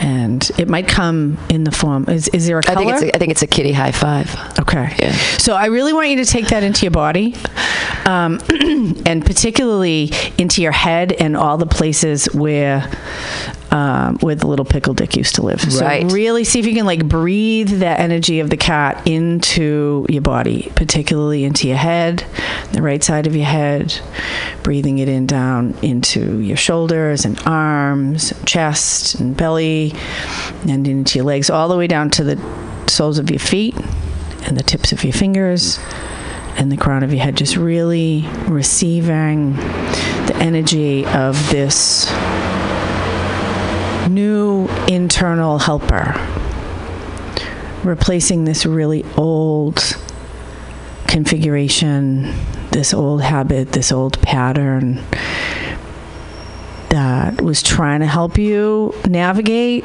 social situations, but in a really shameful, bad way. And, and this is now that that's been transformed and released, and that, and now you're taking on a much more mature, healthy, appropriate, loving, balanced way of assessing yourself in social situations. So, really receiving that physically and mentally, emotionally, spiritually, energetically, professionally, creatively, relationally, all it goes into all of the different systems and the way that you relate familially, all your different systems. And that perhaps you can even hug cat into your body. Oh hey i love i love cats. And cat actually just kind of like melts into your body and see where cat would reside in your body if you kind of like really brought cat into your body. Really ingesting infusing. I would say almost like a like a uh, like a jacket because I don't want to take the cat and turn him into a jacket, but like um, That you can sort of wear- that he's like draped that- around my you can wear that shoulders, and I can like wear the wear the cat. Okay. And people people like cats. They do. So if you feel if you feel that, like where is cat? Like on like his like head is and paws are draped across one side, and his little butt and tail and Around the on the other side, and he's sort of like just draped on there like a like a kitty stole. Okay, great. Like a stole. and how does it feel to have him there? he's not. It's nice. He's a comforting little buddy. Okay. So now I want to bring our awareness back to this girl in the bathroom mm. in 1985. 1985? I think 88, but close enough, there. yeah. Okay. And she's been watching. And how does she feel about the cat? Well, I mean, she loves cats because cats are great. And like, your cat's cool. You got a cool cat. how does she feel about you? Um, I think. I mean, she's. I mean, I hope she wouldn't be disappointed. I have a joke about wearing my cheerleading jacket that um, it just reminds me what a disappointment I am to my parents because I had so much promise. Um, but she'd probably be like, "Varsity cheer! Oh my God, we make it on the cheer squad? No way!" Yeah. And you run a radio show and a radio Right, station. right, right, right, She'd probably think all that stuff is pretty cool. But Okay. it's because the way she was raised, she'd be like, um, so like, where is Jesus Christ, your Lord and Savior, and where is the money? Like, are you? I was. I mean, are you? She was very. Um, well, what's it called uh, when you're materialistic? So show her your life today. Show her your life today and see what she thinks. Well, she thinks that I live pretty cool for junior higher. If I wasn't an adult, If you show her, if you show she'd her your like, life, this is great. But show her your boyfriend and where you live, and you're in the mission in San Francisco. Very cool. yeah, no, she'd think it was cool, but she'd probably be like, I thought we were gonna have a five bedroom house. What do you want to tell her? Like that stuff doesn't You did matter. that. Yeah, it's it's okay. We Does she know yeah. you did that? I don't know. We could talk. You gotta tell her. Yeah, Tell her. Show her you did that. Didn't work. it didn't work. Yeah, but and and I think that she probably knows too that like you know we live in a big house, but it doesn't necessarily mean that we're these incredibly happy people or whatever. So So, if is she interested in coming and being with you in your life today? Uh, probably because it's a pretty fun time. I mean, I definitely would be like, you're not old enough to drink, but she, she was such a Christian at that time. She wasn't into that stuff anyway. And what are, what are her gifts and talents? What what's the life energy she holds? Um, I think at that point, uh, she's a she was a good little good little ballerina. Um, was really kind of excelling at that. Um, and she likes to read a lot of books. And there's some theater stuff happening. There was some some acting stuff back then. So, like you know, real creative, perf- performance based stuff. And how would it be to add her life energy into your life energy today? Um, I don't know how helpful it would be because the motivations from that time were so Jesus centric that I don't know if her like insight would be Well, so we aren't awesome. actually on this level. When we add life energy, it's kind of stripped of personality construct. It's okay. really at its essence, like the essence of her. I feel a lot of enthusiasm from her Yeah, and yeah, a yeah. lot of creativity from her. definitely yeah Um, and so, is she interested in being with you in your life today? um I don't know I think Can we ask her? Yeah, I just Ask think her. that she uh, thought that I would be more famous by now, but or So- or famous in general. But that's not like a construct. I think that's gonna. So that's a conversation to have, though. If there's a, you know, so there's a part of yourself that still has some old ideas, Yeah. right? That might need to be let go of to really come fully present into your life. Yeah. She's like, like the only. I think it's that when when you're and it famous is the wrong word, but it's a lot of people listening or experiencing your art. And so that is sort of the You're doing that. well, yeah. You live that. the- Do you see that you live that? not on the grand scale of, you know, I'm not a YouTube star. Like Not on the grand scale, but do you live that? Lots of people, lots of people experience your art. every Yeah, week. whether they want to or not. I guess no, they have to tune in. They, They have, have to to seek tune it out. in. They can't. They not. do. It's not like I'm. Although comedy in bars is oftentimes thrust upon a, an, an unwitting audience, they didn't sign up for it. Yeah, but you got five shows a week, girl. There's, Yeah, that's true. That's right, true. right, Yeah. and you have a listener base. Like Yes, there is that's like true. that's true. Right. That's there. yeah. Yeah. So- so she'd probably be pretty. She'd be like, yeah, that's fine. And the numbers, I mean, she'd be like, those are big numbers. But I'd be like, you're you're in high school. You know, come on. All right. Well, let's do it. Do so. Call her into the room right now. Get her out of that terrible bathroom. She doesn't Oh. Yeah. need to live there. That was an awful time that happened. That's done. That happened a long time ago. And call her. And if she was going to be in in the studio with us right now, where would she be? Uh, probably bouncing off the walls, sitting down. I don't know. Yeah, talking to Jesus in the corner. so, so you got sparkle Jesus? No way. so, so this is an ongoing conversation. Yeah, yeah. With this part of yourself, and and the idea of. Um, your own success and owning who you are today fully um, versus these uh, older ideas about success that were given to you right. and and are you a disappointment or are you in fulfillment Right. Yeah. that so that Well, and I, I want to think that I that my life is good and I'm in fulfillment, but every but the pickle's gone, so I don't have to have that voice anymore. But it's hard because it's like I think I like to believe that what I have is enough, but somehow I still don't believe that what I have is enough. Like, but it's like that can't I just be it's like come on can't you just be happy with what you have like what do you need you need more I gotta say, I gotta say, with the addition, this is where it's interesting when we when we look at parts of ourselves that we get kind of cut off from, which is kind of what happened with her a little Yeah. bit. Like there's some trauma, and and her ambition got really stomped on to re. Uh, to retrieve that ambition Right. that's kind of authentic to who you are, that desire to make the world a better place, that desire to do work, like I want to do a lot of work.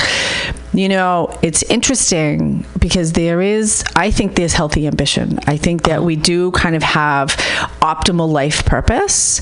And and I would wonder, like this conversation, if you're having, if with the retrieval of this energy into yourself, if there isn't going to be a push to maybe do something a little bit different hmm. that may be even more fulfilling than what you're doing now. I don't know, but I'm I'm curious about that.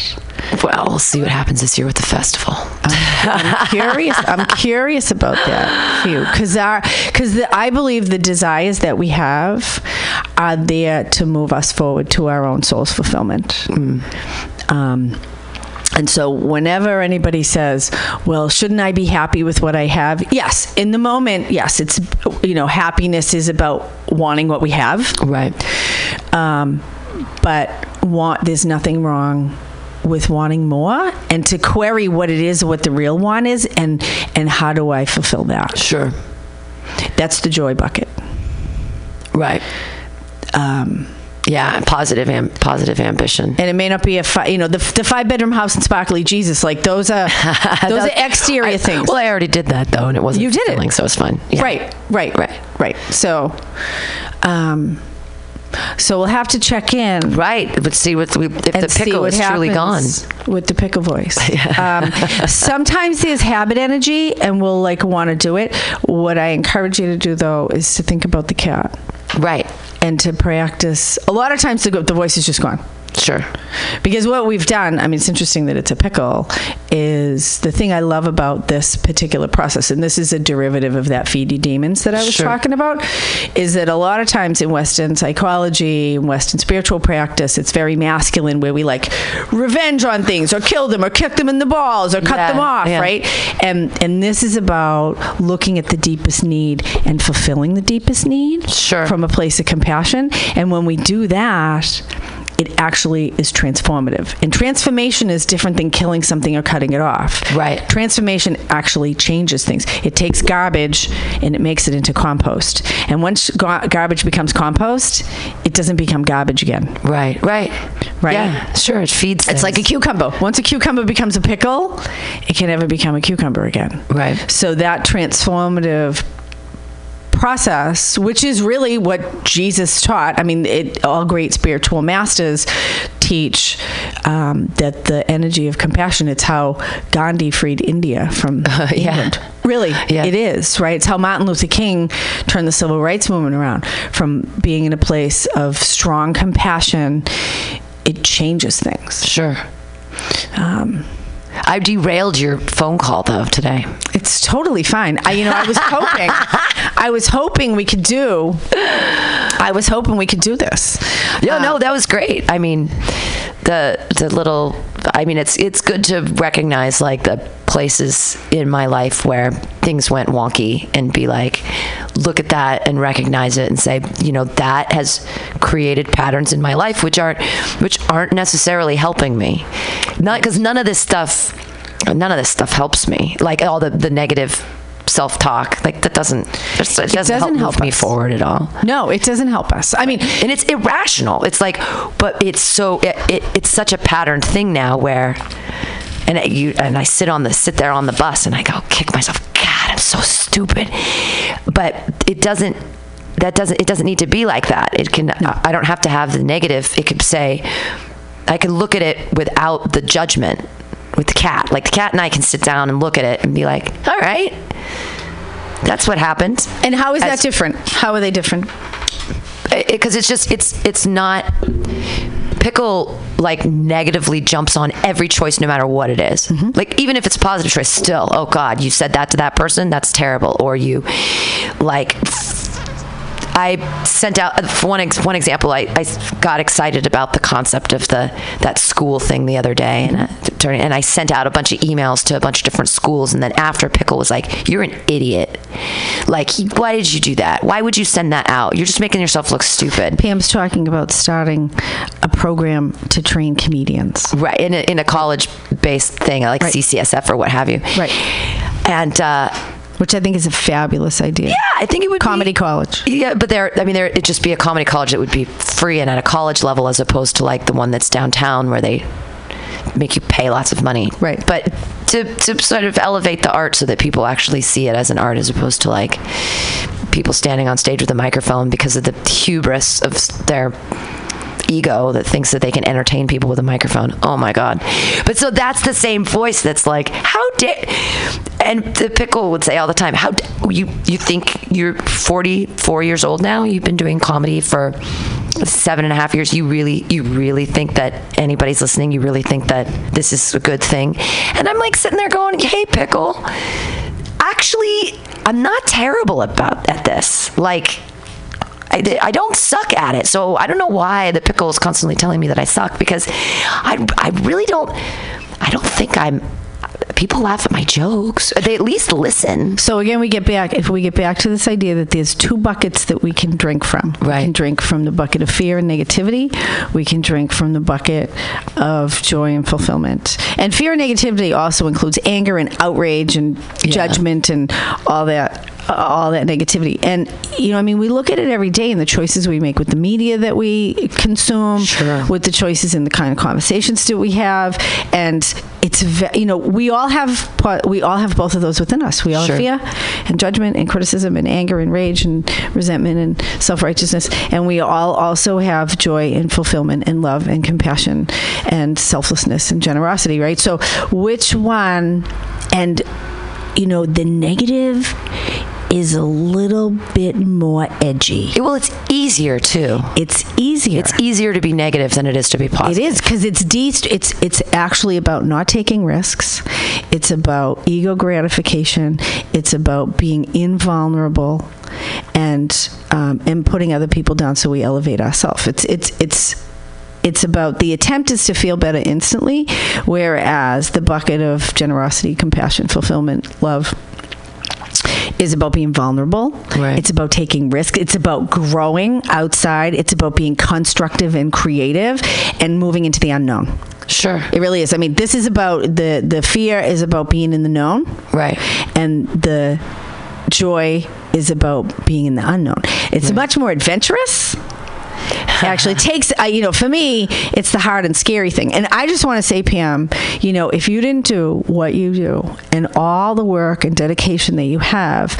I wouldn't be able to be here. Oh, and so this is really this is huge. This is me stepping outside my comfort zone to do this and to expand my work and to look at different ways to bring my work into the world. I'm so grateful for you. I've actually never seen you do a comedy act, which is like my shame at this point. I have not seen it. I mean, I get to I get to laugh with you every week, but um, you know, you don't know how many people you impact in a positive way by what you do that maybe has nothing to do with comedy. Well, and I have to, that's what I've been trying to remind myself lately is that when um, I sit there and go, oh, you know, you're pickles, like you're a shitty comedian, and what do you think you're doing, and blah, blah, blah. And, and whatever my quote unquote place in the San Francisco comedy stratosphere is, a lot of that doesn't matter at all because mutiny radio has nothing to do with comedy. Like i mean it does. Obviously it has something to do with comedy. There's a lot of comedy here. But me as a comic and mutiny radio as an entity don't have to be Synonymous. right exactly they're not No, they aren't synonymous because my experience of you and of Mutiny, I mean, you're the manager of the station who comes and helps me and hangs out and we have great conversations and you're helping me learn how to do this thing that I have no idea how to do. well you know how to do it now I know how to do it now, but but you know, I mean, you're a great teacher, and you create this great and loving, really open, fun environment, and and really have provided an opportunity. And so I'm just that's going to the say, cat stuff i have to focus on because the the comedy stuff is like it's where the pickle is because you it's you're getting a microphone and you're screaming into the void you're constantly screaming into the universe saying like i exist i exist. Like that's all stand-up comedy is. It's like standing up on stage with a microphone like screaming i exist to the universe. I'm real i exist i'm here. That's like and there's so many people that do it and why do we feel the need to stand up in front of people that we either know or don't know and say here's who i am i exist i'm unique Why? I'm funny Why? Because because the ultimate reality is that we are all connected. We are all expressions of the deeper consciousness that is underlies everything of the one. But we, you know, when we get legs and we're walking around on the earth, we're disconnected, right? Sure. And so the attempt. I think that's what everybody's doing on different levels. It's like, I'm here. Right. Am real. Yeah. Like, am I real? Tell me I'm real. Right, Like right, we right, all right, want to know that, and we all. I do it too. I mean, that's. I think it's what we do as humans. The great thing is, is when we can really be present and see when other people say, "Yeah, I see you. Ah, you're real. You sure. are real." So I'm going to tell you right now, Pam. I see you. Oh, I see and you you're too. real. No, you're real, and you're really helping people. And you know, the great, the greatest people in the world, those who have done the most good in the world, didn't live in five bedroom houses. A lot of them didn't. That That's know, oh, true. that's not the thing that we remember about them. Right. It's the way they affected the people in the community. Well, and some of them aren't even known until, I mean, look at Emily Dickinson. She had like two published poems during her life, and then posthumously, she had over 500 poems published. Right. And it's like, and she's one of the most, you know, well known American poetess of our time or whatever. And she lived in an attic. Right. In. Massachusetts. Yeah. And it was. I've been there. You- I have been there. All those people knew each other. Walt Whitman and Emily, they all, yeah, they lived, oh, it was so beautiful where they lived out near Concord and Lexington. And, yeah, it's beautiful. Yeah. I'm a Thoreau fan. All those guys. guys. Yep, yep. Been to, been to the, You went to his little cabin in the woods? I've been to the cabin Wow, in the woods. Yeah. Well, the cabin doesn't exist anymore, but the oh. pond is there. Yeah. Yeah, it's beautiful. Good It's stuff. beautiful. Well, this was incredibly helpful for me today. I mean, seriously, I haven't thought about that that that terrible high school junior high transition thing in a while. It was tough because people didn't like me. I applied. I tried to be a cheerleader, and I kept applying is the wrong word, auditioning, and I didn't make it for the freshman team or the junior varsity team, but I did make it for varsity, which was so funny. So I became I was a cheerleader my junior and senior year. So all the other right, I know. I was like I didn't make it the freshman or sophomore year, but suddenly when I was a junior, like I did it, and then I, I did it for two years. And there was a time this guy's name was Kenny. Oh God, he was a mean little motherfucker. He's one of the only black kids at school, so I get it. Like if I was one of four black kids, I would totally make fun of everybody ev- ev- also. But they published in the school newspaper when the cheerleaders were announced for the following year. So it was my sophomore year, and I was in driver's ed. And this guy Kenny was behind me. He was very tall, and uh, he looked at it and he goes, "This is a joke, right? This is a joke newspaper. This is so funny because it says that you're going to be a varsity cheerleader, which is obviously a joke." And he said it in front of like the whole Oh class, and I was like, "Nope, that's real. I'm a cheerleader next year. That's a thing." And he didn't kick him in the balls. No, I didn't. I was so embarrassed. I was like, oh, why did I even apply? Why did I try? Why do I try to be a cheerleader? And so, and then, then it was like, once I finally became a cheerleader, people were like, you just want to be a cheerleader so you could be popular, but we're not going to let you be popular anyways. You know- and I was like, no, I became a cheerleader because I have a really loud voice and I'm a proficient dancer and I want to perform at the halftime games and I like the little skirts. Like, what? The outfits are cute. I, I like cheering. I've always been like a cheerleader type of person, like, yay! And so, eh, but I mean, it was high school. So, and but I guess that stuff leaves marks and scars. and, like, Totally. I mean, I remember. Oh God, because I got really fat in high school. I gained seventy pounds. Wow. Yeah, my junior year of high school. In one year, what happened? You, I stopped doing drugs and smoking oh. cigarettes. Yeah, I didn't know. Oh. you I got said- healthy. I got healthy, and I became president of my senior class. wow. As a matter of fact, When you were fat? When I was fat. what? Yeah. Yeah, I did. But people were mean to me. When I got into college, I went to go to a party one time and they said, "Oh no, you can't come in. We don't allow fat girls." right? So I wrote a, I wrote an article. It was a turning point because I went home and I was like, "I'm fat. I suck." And um and then I get mad. And I wrote an article about prejudice against fat people and they published it in the in the newspaper. And you know what? It's funny because I hung out with a lot of African American. It was an African American minority at the college I went to, and I hung out with a lot. My boyfriend was black, and um, and I kind of studied the way that they moved through some of the bigoted Sure. demographics at the school, and um, you know, like not being impervious to it, and uh, and I really worked to take that on. And you know, after that, if anybody said anything to me. I was on them like flypaper. Yeah. It totally changed after that, and now to this day, if anybody gives me shit, who are you talking to? You know, I'm like, what? Sure. You got Yeah. something to say? Right. You got a problem? Yeah. You got a problem with that? You don't like my ass? Cause my ass is really cute now, but.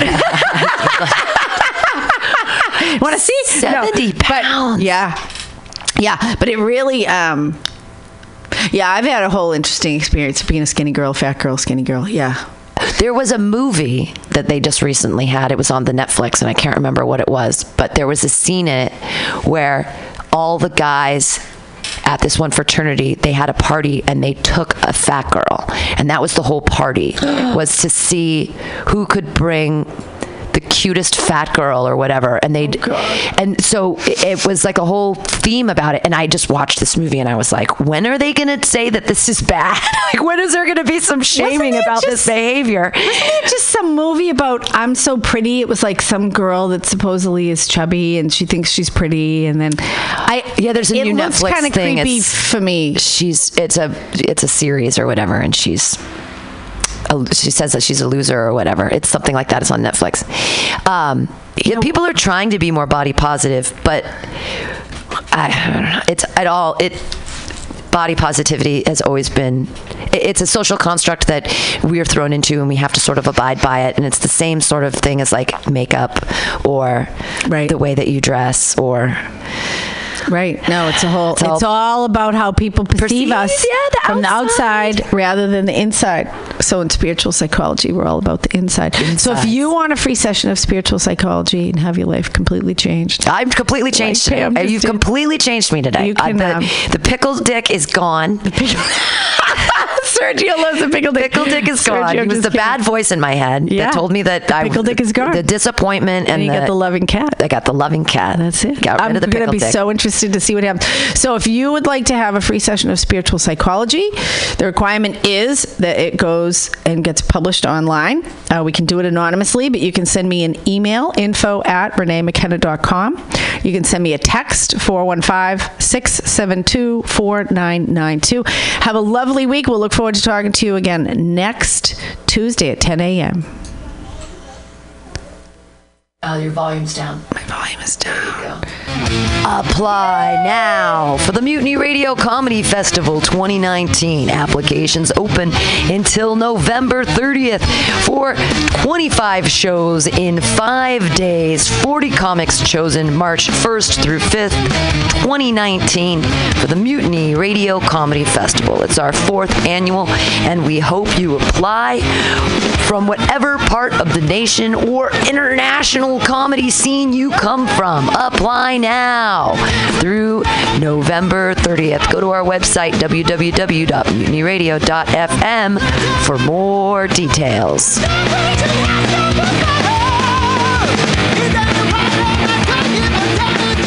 Aloha, mutineers. Stolowitz here.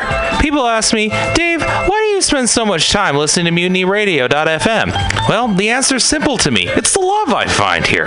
We've got so many great programs here. There's something for everybody, surely. Well, maybe not the Hitler crew, but you know everyone else. Let me tell you about some of my favorite shows here at Mutiny you may not have heard about. Labor and Love with Bill Morgan is every Saturday, 10 a.m. to 12 noon. Bill is passionate about labor, jazz, and solidarity, and he tells you how it is.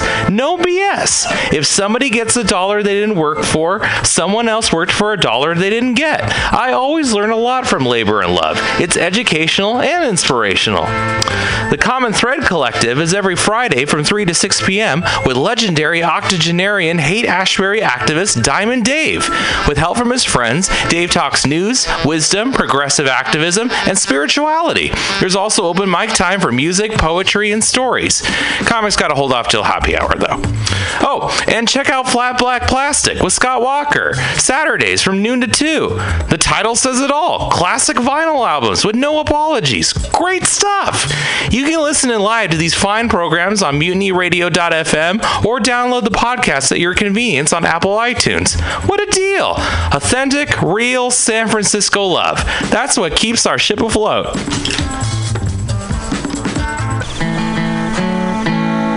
Billy Bob, you ever want to be funny?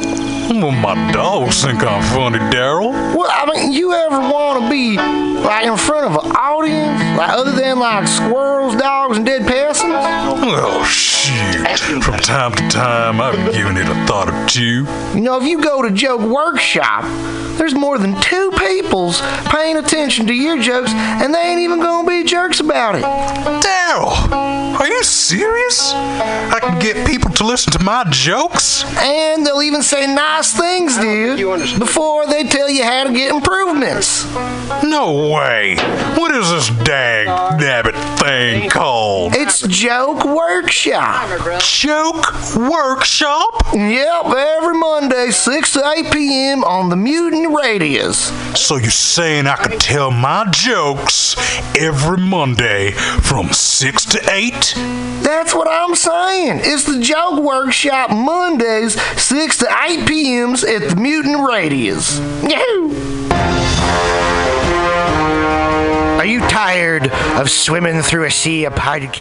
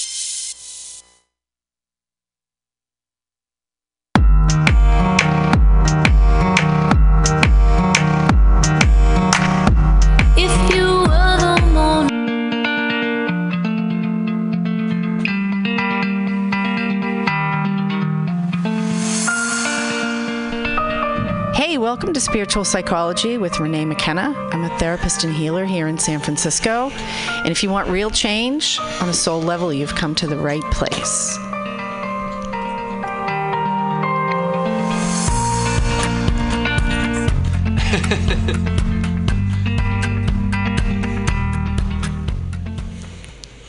So, welcome everybody to Spiritual Psychology. My name's Renee McKenna, and I'm a therapist in San Francisco.